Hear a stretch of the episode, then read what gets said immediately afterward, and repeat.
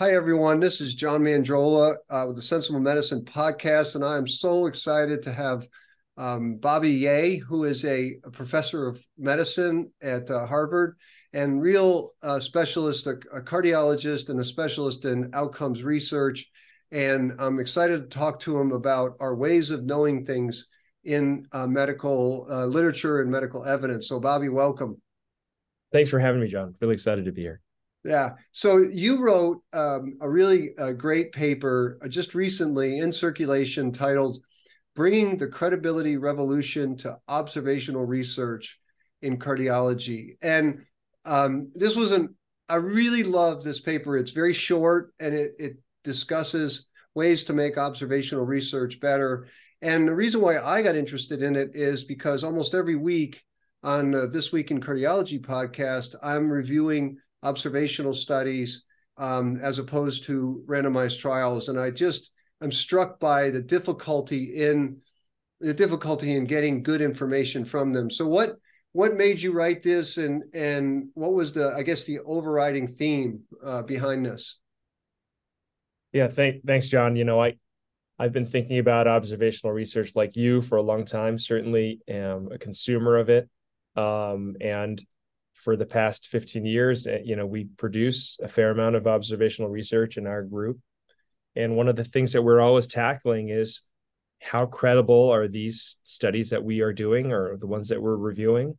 Um, you know, and what are the factors that help us decide which ones are the ones that we are to believe and which ones are the ones that aren't? And, uh, you know, I think, you know, this is really the culmination. This paper is, you know, one paper of, of many where we've talked and I've written about this idea of like where do we find the truth in observational studies and and and how do we as a community really raise the bar for the quality for these studies? And i think you and i both know that sometimes these studies come out and just sometimes they don't seem like they they they got it just right. Sometimes we we a couple of them you know you read a year and you're like no that's just not credible. Other than of them you feel like are, are pretty solid but there's a whole group of people out there who I think, um, like you and me, want to read these studies and have a better sense of of of which ones are accurate. And, and so, how do we? It was really emerged out of this idea that we've been working on for a while, which is how do we make this field, you know, better, more credible. And just step back for a moment and and tell the listeners about I mean, what exactly is an observational study and versus other ways of of getting at knowing things what works and what doesn't work in medicine. Yeah it's important question. You know in medicine we really have had this luxury um, that we've been able to design these carefully careful experiments uh, called randomized trials which basically are a coin flip you know come up heads and you get treatment a come up tails you get treatment b. And through these careful experiments i think we can tell uh, we can discern whether or not treatment A is better, worse, or equivalent or, or the same as treatment B. Um, but we don't have the luxury of doing those careful trials for every question that we want to know the answer to. So instead, in clinical practice, um, you know, I'm an interventional cardiologist, you're an electrophysiologist. I would say the vast majority of decisions that I make every day are not supported by one of these high quality randomized trials. It's instead with a little bit of experience. And then the you know the, the accumulation of all of our collective experiences forms sometimes can be you know form data data that we can analyze. And so we get these big observational what we call observational meaning they weren't part of an experiment. They were just how we all practiced in clinical care. And sometimes you know dr mandrola gave treatment a and dr Yeh gave treatment b and the, the accumulation of all these decisions we can try to compare treatment A and treatment B as they were sort of given in practice. And that sort of comparison is what we refer to as an observational comparative effectiveness study. And the key challenge to that is, of course, we don't choose treatment A or B randomly. We sometimes do so on the basis of the things that we are observing or hearing from our patients. And therefore, those factors can, what we say, confound the comparison between treatment A and treatment B where you might find that treatment people who got treatment A did better than people who got treatment B, but it might not have anything to do with the treatment at all. It might have been just the fact that those patients who were selected to get treatment A were healthier or different in unmeasured ways compared to the second treatment. That's excellent. And that leads me to my next question, which is in the first part of your paper, you basically describe the crux of the problem. What is the crux of the problem in uh, cardiovascular observational research? The crux of the problem is exactly this problem of confounding. It's the problem that when we choose our treatments, you know, what's being asked of us as physicians is is to not choose treatments randomly. You don't go to a doctor and say, you know, should I do treatment A versus B? And, and I hope they don't flip out a coin, flip out a coin and do a coin flip and decide. You want them to choose on the basis of the wealth of their experience and knowledge. And so they're generally learning things about you and trying to discern the best treatment for you. And as a result of that, when you get your treatment, it is nowhere close to a coin flip. It's on the basis of some observable and experience-based reasons of that of that physician, clinician in addition to your own feedback that you've given and your preferences.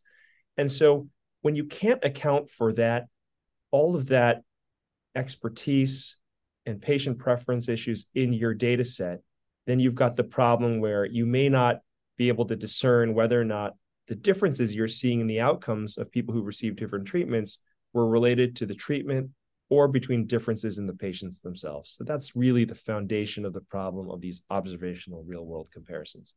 And and I mean, am I wrong in am I wrong in suggesting I came into cardiology at the time when the there were just CCUs and and uh, MIs weren't getting reperfused and and there were PVCs and the, the, really the standard of care was to suppress PVCs and then all of the observational studies up until the up until the CAST trial in 1991 suggested that PVCs are dangerous, so we treat them. And then it turned out that based on observational research, um, we were fooled. And the same thing in my clinic uh, in Indiana back in the day, we used to use hormone replacement therapy to tr- to do cardiovascular prevention. And, and this was, I mean, I, I cite a meta analysis of more than 30 observational studies, which all showed the same thing.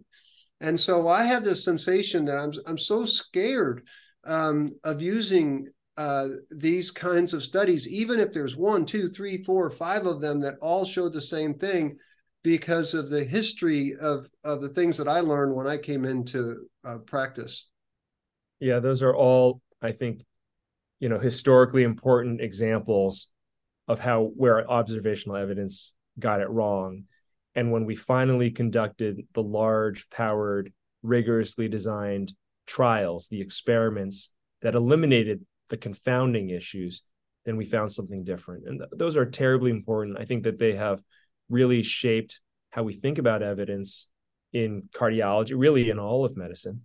Um, but I think there's also times when observational studies have gotten it right the most famous example, probably, the reason we know that smoking causes lung cancer is on the basis of, I would say, very well done observational studies. And so there are observations that can be made done to establish what we call causality, meaning that that you know this treatment led to this effect and or this risk factor caused this amount of harm or benefit and those causal relationships are really important and I think can be discerned, but we need to do so with very great care. I think that's the challenge. All right, one of the one of the next uh, lines of questioning uh, one of the things that you did in the paper is you cited a very interesting piece by Miguel Hernan, an expert in causal inference. And what I took from you and from him is that um, when we do observational research, when we try and look back at, at comparisons that are not random, we're actually trying to figure out cause. And one of the ways, uh, one of the things that happens is that editors and authors really take out causal language from it and they create and they say this is an association. We're not saying it's causality, but you and Miguel seem to be arguing that causality is actually the purpose and we shouldn't really hide from that that's right you know and i think you know, Miguel has said it best in that original paper where he calls causality the C world word. It's the word that shall not be spoken. Um, and you know, now let me say first that not all observational studies have the intent. Good, good, right. But observational comparisons often do, and when they do, um, I think he has argued, and I agree strongly, that we ought to be explicit about the intent of those studies and not shy away from it. I would say that what what's happened is because we have avoided causal language, even though we intend a causal sort of uh, we have a causal goal, we avoid the causal language. It it takes everybody off the hook. You know, it it it lowers the need for me to prove my causal case to you. It lowers the editors and the readers need to really read skeptically and say, well, they're not really trying to establish causality. So I don't really need to dig deeply and, and, and find where the causal kind of argument has holes, perhaps. And it what I said in the paper is it it sort of relegates, you know, everything to the lowest common denominator of not having to really reach the high benchmark, the high, you know, clear the high bar that should be established and cleared in order to really make causal claims. And I say, you know, I, when I look at these papers, and I've said this in lectures before, when we say association, we kind of say it with like a little wink and a nod. Association with this treatment, with with outcome. What we really want to know is what was the treatment effect of that treatment, and was it causally related to that outcome when we do these comparative studies. So I think by by avoiding the language, we've just in a way been disingenuous about it, and we've let every part of the research chain kind of off the hook. Almost every study that I read uh, for prepping for the podcast, that's an observational study, will say association, and then you know I was reading your work, and it kind of a little bell went off in my head, and and and thought, well, maybe we really yeah that that's maybe the wrong way because who cares if there's an association? What we really want to know is if there's a if there's a causality. Yeah yeah i think i think that's right and and you know it, it i think also being upfront about our causal intents will separate those other studies which may not have a causal intent. I mean there are times when i think associations are important.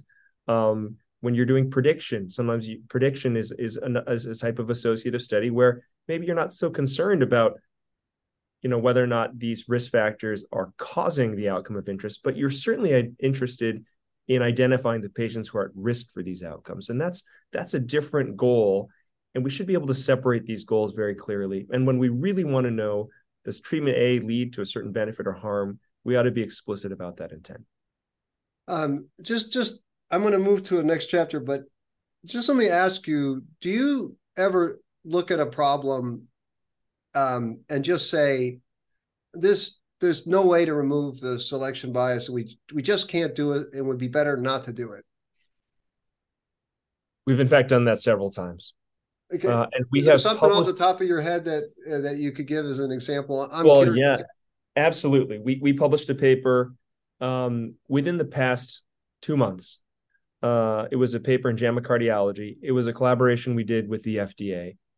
And we did an examination of whether or not mechanical circulatory support devices uh, used to treat cardiogenic shock in patients with heart attacks. So, low blood flow states after big heart attacks, these mechanical support devices, these pumps that help sustain blood pressure in these times of crisis, whether or not those things are harmful or helpful. And we tried to do them in an observational data, data set of Medicare beneficiaries. Now, this is something that the FDA actually asked us to do with them. They were extraordinarily interested in this clinical question. They were also extraordinarily interested in whether or not the methods could achieve a causal inference for this very challenging clinical question. And this happens to be an area where we have almost no randomized data. Very hard to conduct randomized trials in this space when we looked at the data, and you can imagine that, you know, I put some of these devices in uh, in my job as an interventional cardiologist. And who do I put these devices in? Uh, these mechanical support devices. I put them in when I think the patient is not doing well. Um, I do so knowing that we don't have good randomized data, but I'll say that as an interventional cardiologist, what we do observe is that for sure their a patient's blood pressure will be more sustained if I put a device like this in. It will allow me to get a patient to a to the ICU and have a conversation with the family. Um, so we put them in for these reasons, even not knowing whether or not we're providing long-term benefit. But I do also know that when I choose them, it's because I think things are going badly for the patient. That type of choice is so hard to quantify in an observational data set. What is it about that patient that made me think this is going awry?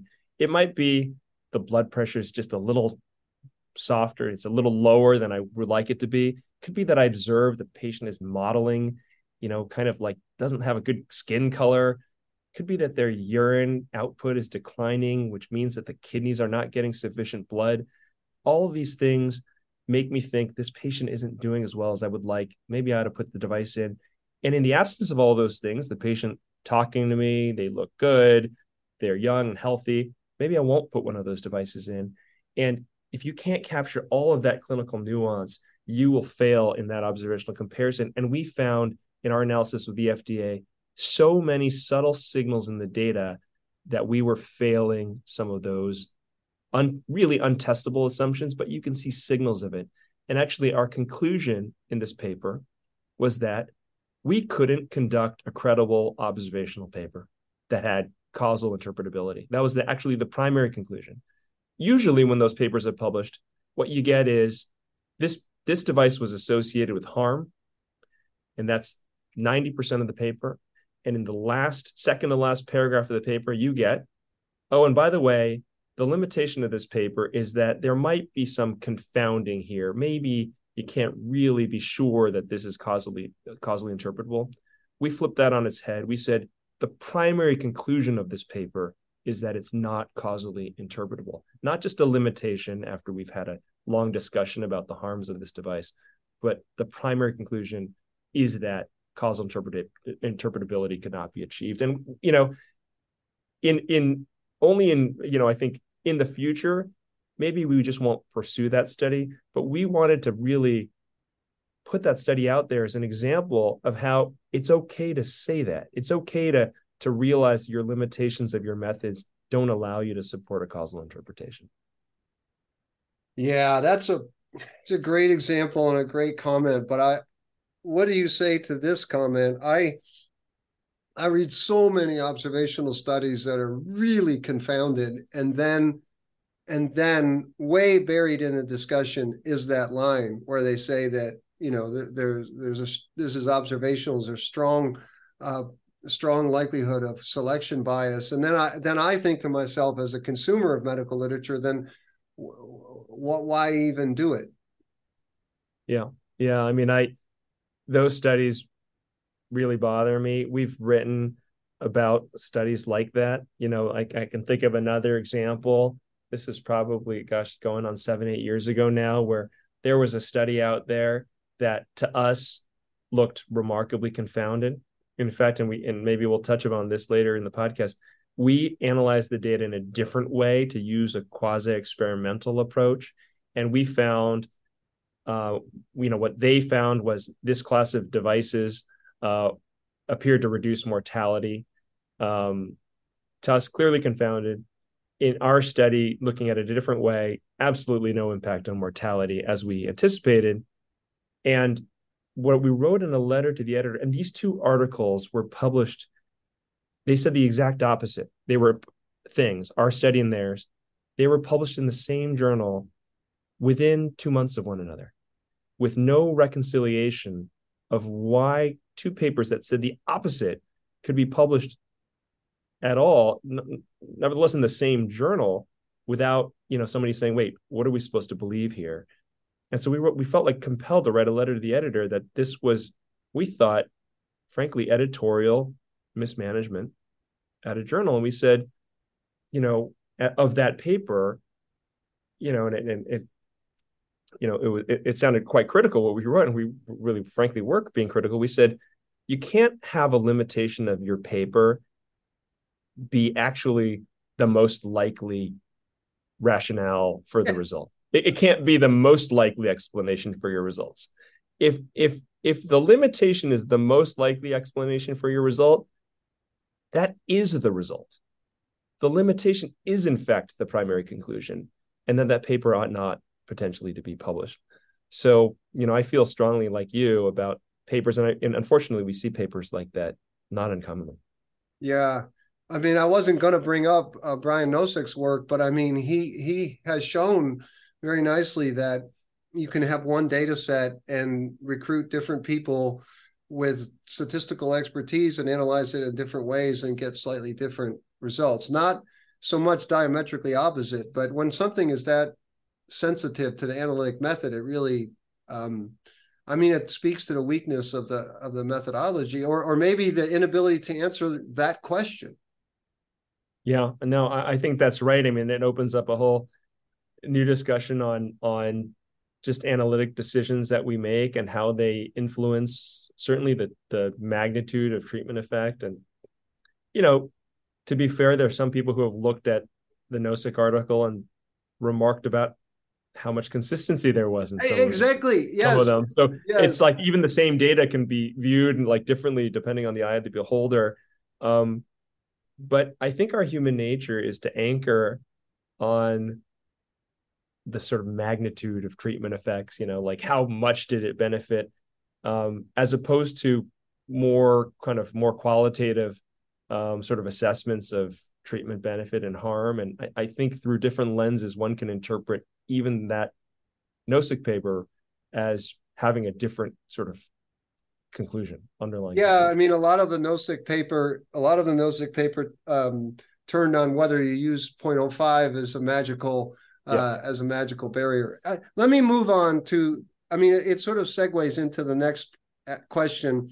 Is part of your part of your article was and you and you've written about this and and I have questions about it is discerning differences in observational uh, the, the quality the different discerning differences in the quality of observational research. And so uh, not all observational research is the same. And that sort of I guess the corollary to that is how much does this emulate uh, a target trial? And I know you're a big advocate of high quality observational research, and t- tell us why um, that is. Well, you know, I I think we, as a starting point, um, can't have a randomized trial to answer every question that we need to know the answer to. So, in a perfect world, we would conduct far more experiments than we do, and we wouldn't have to rely on observational data. But there are just too many questions that arise in clinical medicine that require um, that would require just altogether too many trials to to that could feasibly be conducted. So the starting point is that I think we need observational science as part of our um, as part of our data generating and and um, as part of our kind of empirical framework. Um, you know, and so that's the starting point. So that next is we also have to recognize that not all observational observational studies are the same even as a starting point independent of getting into the research quality not all the questions are the same. The questions and that's probably the most important part of this actually is that some questions are much more prone to this challenge of confounding than others. And that's not something that a statistician can tell you actually. If I'm asking a question in electrophysiology, John Mandrola can tell me whether or not that study is more likely to be confounded better than Miguel Hernan can, it turns out, which is not something that I think we all appreciate. And what I mean by that is that clinical expertise, the people who make the clinical decisions, are probably the best people to tell you what are the factors that drove their clinical decision making. And therefore, what are the factors that might confound an analysis. Now, the people who can best tell you the methods to deal with certain types of confounding are certainly the causal inference experts, and we have uh, worked with many of them, including you know Dr. Hernan, and and have great respect for them.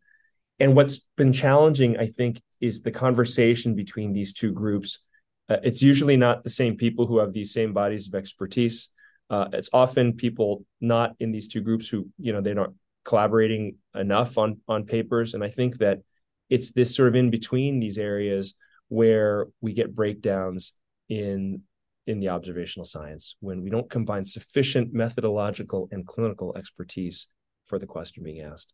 So the I guess the, so the first component is to to ask a reasonable question and content expertise does seem important for that. And I, I guess the second thing I would ask is now, um, even if it's a good question, there's still the matter of of dealing with the the fact that randomization didn't make the choice that a that a clinician yeah. made the choice, and um, and you have this data sheet and, and all of these things that you can do to help match these two non-random groups and and some of it is is is quite complex um, and and i just i guess i would without getting too technical just explain to me and the listeners just how what are these techniques and and how do you know which ones to use and yeah. can you just use them all and and would that work well there's this whole family of techniques that is commonly used in in medicine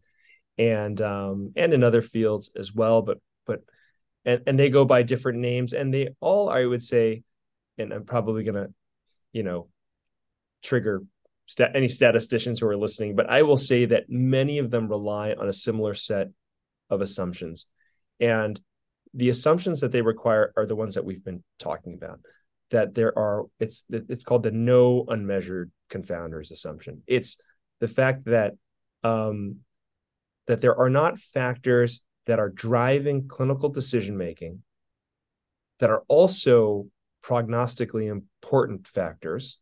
So, in other words, factors that are influencing clinical decision making, but also kind of tied to your outcome of interest, whether it's mortality or um, that there aren't things like that that aren't being measured. That you, you that if there are those factors, those confounders that exist, you have them perfectly captured in your data set. And whether or not, and you'll, you'll hear names of regression, you'll hear names like propensity scores, you'll hear about inverse probability of treatment weights, you'll hear about inverse probability of censoring weights. These are all ways of dealing with the fact that these two populations, people who got treatment A versus treatment B, are different from a starting point? point and how am i going to make them look more like by adjusting for or accounting for the measurable differences between these groups with measurable measurable being the key word once there are unmeasurable differences between the key groups between the two groups and then those factors those unmeasurable differences are prognostically important then basically the study is going to be subject to residual confounding and not be able to give you a reliable causal inference. Now, there are so many subtleties, I'm sure, uh, among all these different methods, but foundationally in medicine, most of the time, I'd say 99 studies out of 100 rely on this no unmeasured confounders assumption, which, as a clinician, you know, is an extraordinarily high bar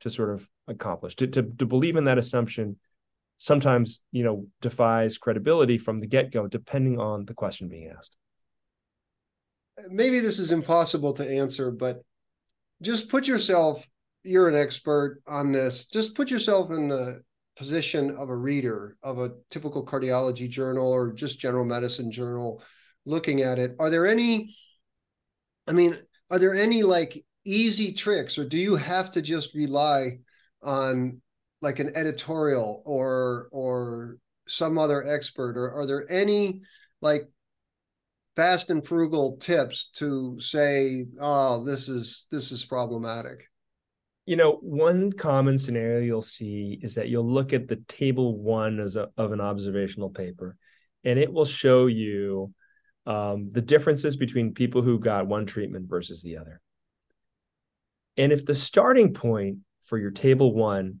is those two groups look wildly different, then you ought to be highly skeptical going in. But what about all those techniques to to match them and propensity match them? Yeah, and they're so they're incredibly they're they're entirely dependent on you having measured all of those factors. And so they will take they will take two different populations that look entirely different and make them on paper look very similar.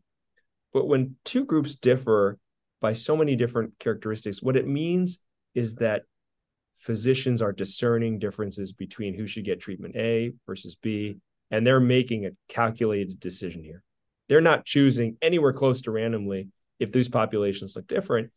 And and if you if you just go by that notion that hmm, physicians are making decisions here which are really being guided by something that they're seeing, do I think that this data set captures all of those differences that they're seeing? Can really get into the mind of the physicians and capture all those things? And if the answer is no, which often the answer is no, then then I think you you your alarm bells should be up about the causal credibility of that. that what about uh, a couple quick, uh, quick quick ones? What about if one group has 300 patients and one group has 30,000? Does that yeah. does that seem problematic to you? Yeah, sometimes. Sometimes I don't know if that in and of itself okay to me, but but one has to be question you know why is it that one of these treatments only got three who are these 300 patients who got reserved this very special treatment? Sometimes it's because that treatment is only available in one place or it's only been available for a few months or something like that. But if that's a readily available treatment and it differs markedly from the other treatment in, in how it's delivered you know how invasive it is other factors which you know are being driven by clinical decision making, then then again, yeah, I, I, for sure would be potentially quite skeptical of that. And, and another quickie: How do you uh, consider like if a study has three hundred thousand patients from a database, does that make it any less susceptible to a systemic bias? Yeah, I I don't think that the size of the data set in my mind influences the likelihood of confounding my my my concern for confounding at all. Or decreases what, or decreases it doesn't increase or de- doesn't change it.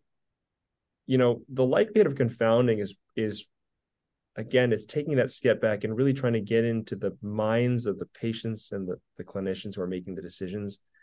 The size of the data set only influences the the sort of narrowness of the confidence intervals or the precision or the the the sort of the exactness of the study but it, you can be exactly wrong yeah. in a large observational study uh, as well you'll just you know but you'll have narrow confidence intervals you know in so that. you could have a hazard of 0.50 that's totally biased but the confidence intervals around that hazard might be very narrow that's right that's yeah. right what is a target trial we hear a lot about that. Give us a thumbnail. Target trial. So target trial emulation. Emulation is this idea that the way that we should start out an observational study is by uh, is to really think about what is the theoretical randomized trial that we would try to be cop that we're trying to copy when we do this and so it's really just a framework for thinking about observational studies. There are many people who say when when we talk about target trial emulation, they say, "Oh, that's what we always do. We, we've been doing that for decades." But then, if you dig into it, you see where um, the formal application of the target trial thought process, target trial emulation thought process, hasn't typically been done. And I'll say, guilty as charged. We haven't done it every time we've done an observational study. This is something that um, you know that I learned about you know, I would say in the past five years. Um, and but it, it it has really concretized some of the the real problematic things that we see in observational studies to me. And it's a really natural way to avoid the problem. So let me give you an example that that sometimes happens which is which is uh, this problem of immortal time bias. You know a favorite topic. I'm so glad you brought this up. The cheetos so, problem the Cheetos problem, immortal time bias, is this idea that sometimes when we do observational studies, we find these dramatic benefits to treatment. And when we look at it, it's just it's it's from a total artifact of how we designed our observational study. So let me give you an example. There have been studies, observational studies for years, which have looked at um, whether or not if you present with a heart attack and you have multiple vessels that have disease in them, should you get just one of those vessels fixed, the one that's causing the problem of a heart attack, or should you get maybe one of them, the main one fixed first, and then maybe a month later you should get the second one fixed? And those are called staged procedures. And people have thought, well, maybe I should just treat the culprit lesion alone, which is the one that's causing the problem, or maybe because I found this bystander 80% blockage, I ought to treat that at some interval too, maybe when they're out of out of harm's way in this this first heart attack, but I'll bring them back at 60 days and then treat the second one. So there have been these observational studies, and they've looked at people who got treatment within the first, say, 60 days of all their vessels versus only people who got treatment of the first vessel at day one or day zero. And they found these whopping benefits of getting treatment within the first 60 days for all your block, block, heart blockages. And people said, oh, we ought to treat all our heart blockages within the first 60 days then. And the problem with that study is that in order to get treatment at day 60, you had to live to day 60. And if that patient who I wanted to schedule at day 60 for my complete revascularization uh, died at day 30, well, then they wouldn't have lived long enough to qualify for being in my complete revascularization arm. And I would just group them into the bucket of patients who only got their culprit lesion fixed. And so you actually can't die within the first 60 days if you get revascularization. If, if in order to qualify for that group, you had to get complete revascularization within 60 days. And so this creates this problem of immortal time bias. And I sort of made fun of this idea by saying, well, like if you give, you know, anybody who eats Cheetos at day 60 happens lives longer than people who don't eat Cheetos at day 60 either. And that's got nothing to do with the fact that Cheetos is harmful or helpful to health, but the fact that you had to live long enough to get it. And so that problem is called immortal time bias. And what target trial emulation says is, well, let me see if I were to design a randomized trial, you know, what would my groups look like? Well, they certainly would not be groups that relied on you receiving a treatment at day 60. That's never how we would design a trial. We design a trial by assigning treatment at day zero, at time zero. And we say, you know, this is the intention to this patient would be randomized to get complete revascularization within the first 60 days. And even if they didn't get it, they would be assigned to the group that they were assigned to at day zero. So it makes this idea of target trial emulation makes very explicit what time zero is of your study, how you assign treatment, what are the sort of limitations of your outcomes assessment and follow up, and you kind of go through this mental and actually it's it's actually you're supposed you really should do it on paper. This exercise of what are the corresponding inputs to this to this observational study that you're doing and how do they differ from this target trial and when you go through that entire framework you can avoid sometimes avoidable mistakes in design yeah that's an excellent description of immortal time bias which comes up quite a bit now two two final two final questions and we're almost done but in the spring jama published a, a, a paper called emulation of randomized trials uh, with non-randomized database, and I'm sure you're familiar with the with this paper. And they they my understanding of it is that first of all, these are experts in causal inference, right? So they're like the like the top top people, and they took 32 trials that they felt could be emulated, and then looked at insurance databases or Medicare databases and and and tried to emulate them using emulate the results of the trial using um, using uh, non-randomized data or observational data, and they were they were pretty good, but they weren't so good that you you wouldn't want to bet too much money on whether it was emulated. And so I'm looking at that and I'm thinking, okay, they hand selected trials that they thought could be emulated, that they had the data. They're experts in the field. And I think they were like, they, they were like 75% emulation. And so, you know, uh, uh, your friend and my friend on Twitter, Dr. Cohen, says that, you know, some randomized or some observational studies are correct. I just don't know which ones. And th- yeah. this kind of reinforced this idea. So I wanted you to comment on what your take of that paper was, and I'll, I'll link yeah. to it. Um, you're you're talking about the RCT duplicate. Yeah, RCT duplicate project. and um, and we do, you know, Sebastian Schneeweiss is a colleague here at at Harvard, and, and really is a causal inference expert. And I'll say that if first and foremost, if we thought that 75% of observational studies were correct, we'd be doing pretty well. So as a as a starting point, I think that study showed that you can do much better than what's probably out there when you do it the right way. Now, would we have liked to see 90%, you know, concordance for sure.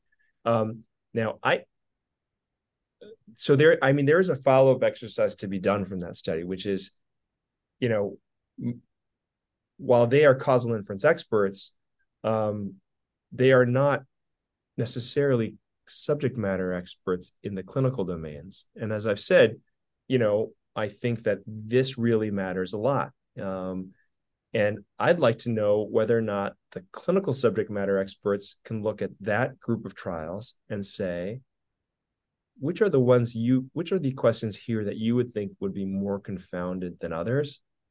Be really fascinating exercise. And I think my guess is that good clinical experts who had some understanding of what uh, of methods would be able to identify the questions that they thought were more likely to achieve success than less likely to achieve success.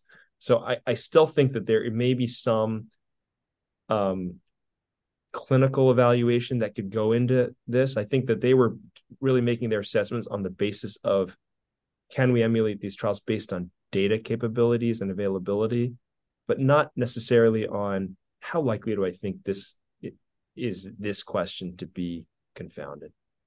Yeah, I think one of the one of the most striking examples in their paper was that that they looked at paradigm HF, you know, sacubitril valsartan and, and heart yeah. failure.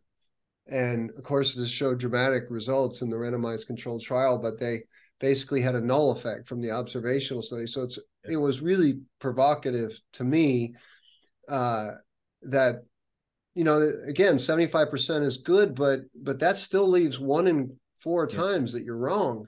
Yeah, well, well, let me just say all this also that it may not be true that they're wrong. Um, right. So the it, it it may well be that you know effect estimates in real world data in populations that aren't exactly like those ran, enrolled in randomized trials are more likely to be not have the same effect size. So, you know, this was sort of ingrained in me like many years ago by my one of my mentors, you know, she said, you know, I said, I did this study this way and this study got a different answer. And she said, both could be right. Yeah. And and uh that's true also. So, you know, I think we take it that that the RCT is the gold standard. And I think it was treated that way in, in RCT duplicate. But I mean, it it, it remains true that if you take a different population and you do a study, even a randomized trial, you might get a different result uh, from a randomized trial in a different population. So it's it, would be interesting to think about from that lens as well. But I hear your your major point, which is okay. Well, we don't have whether or not which one's right or wrong. We don't have perfect concordance. You'd like to see it higher. How do we get that number higher? And, and you know, I would say the the glass half full uh, interpretation of duplicate is I think if you asked how much concordance is there in the literature between observational studies and and, and what you would get in an RCT, I don't think people would say 75%. I think they would say much lower than that. Yeah. Yeah. Uh, if we ever had a conversations with Bobby Yeh, we could do another 30 minutes on translating evidence from clinical trial environments to, to real world data, but we, we, we, we'll leave that for another time. But uh, let me just ask you to close and, and just say, what, what would be your what were your what would be your closing pitch for uh, observational research and and if if if if you were the czar and and and could change everything what would you what would you say or hope for the next five to ten years? Well you know one of the things that i spoke i wrote about in this paper was that we in medicine i think have been locked into this particular paradigm. It's like this lather rinse repeat cycle of how we're writing observational studies and how we're designing them. And we haven't followed closely enough advances in the adjacent fields. I, I started out the paper talking about my friend actually and and and colleague, uh, a mentor, Josh Angrist, who we've been working with. I've been working with for more than a, a decade. Who is a Nobel Prize winner in economics for his really advancement of causal inference methods in econometrics using techniques that we still, despite these techniques having been around for a long time, have not really fully comprehended or utilized. And I, I know my my my writing about econometrics triggered some epidemiologists to really push back against this. And I'll just say, yes, we have also not looked sufficiently into the adjacent epidemiologic causal inference fields. This was not uh, meant to be a promotion of one particular discipline, but just the opposite, actually. What we need to do in medicine is look at the adjacent fields and borrow some of the rigorous techniques and methods. And we haven't done so, I think, because we just haven't been pushed to do it yet, uh, or haven't pushed ourselves to do it. And so my hope is that, you know, these fields are advancing beyond what we traditionally are doing in the literature. And so there are, you know, I called it revolution within reach. It's within us to to look to these adjacent fields, advance our methods, hold ourselves to higher standards. In some cases, publish less. In other cases, publish more rigorously. Um, and if we hold ourselves to these higher standards, I, I really do think, you know, ult- ultimately, I'm optimistic that we really can advance the field of observational science. I firmly believe that. Awesome. Bobby, thank you so much for teaching me and spending this much time with me. It's very generous. I really appreciate it. Thanks for having me, John. Okay.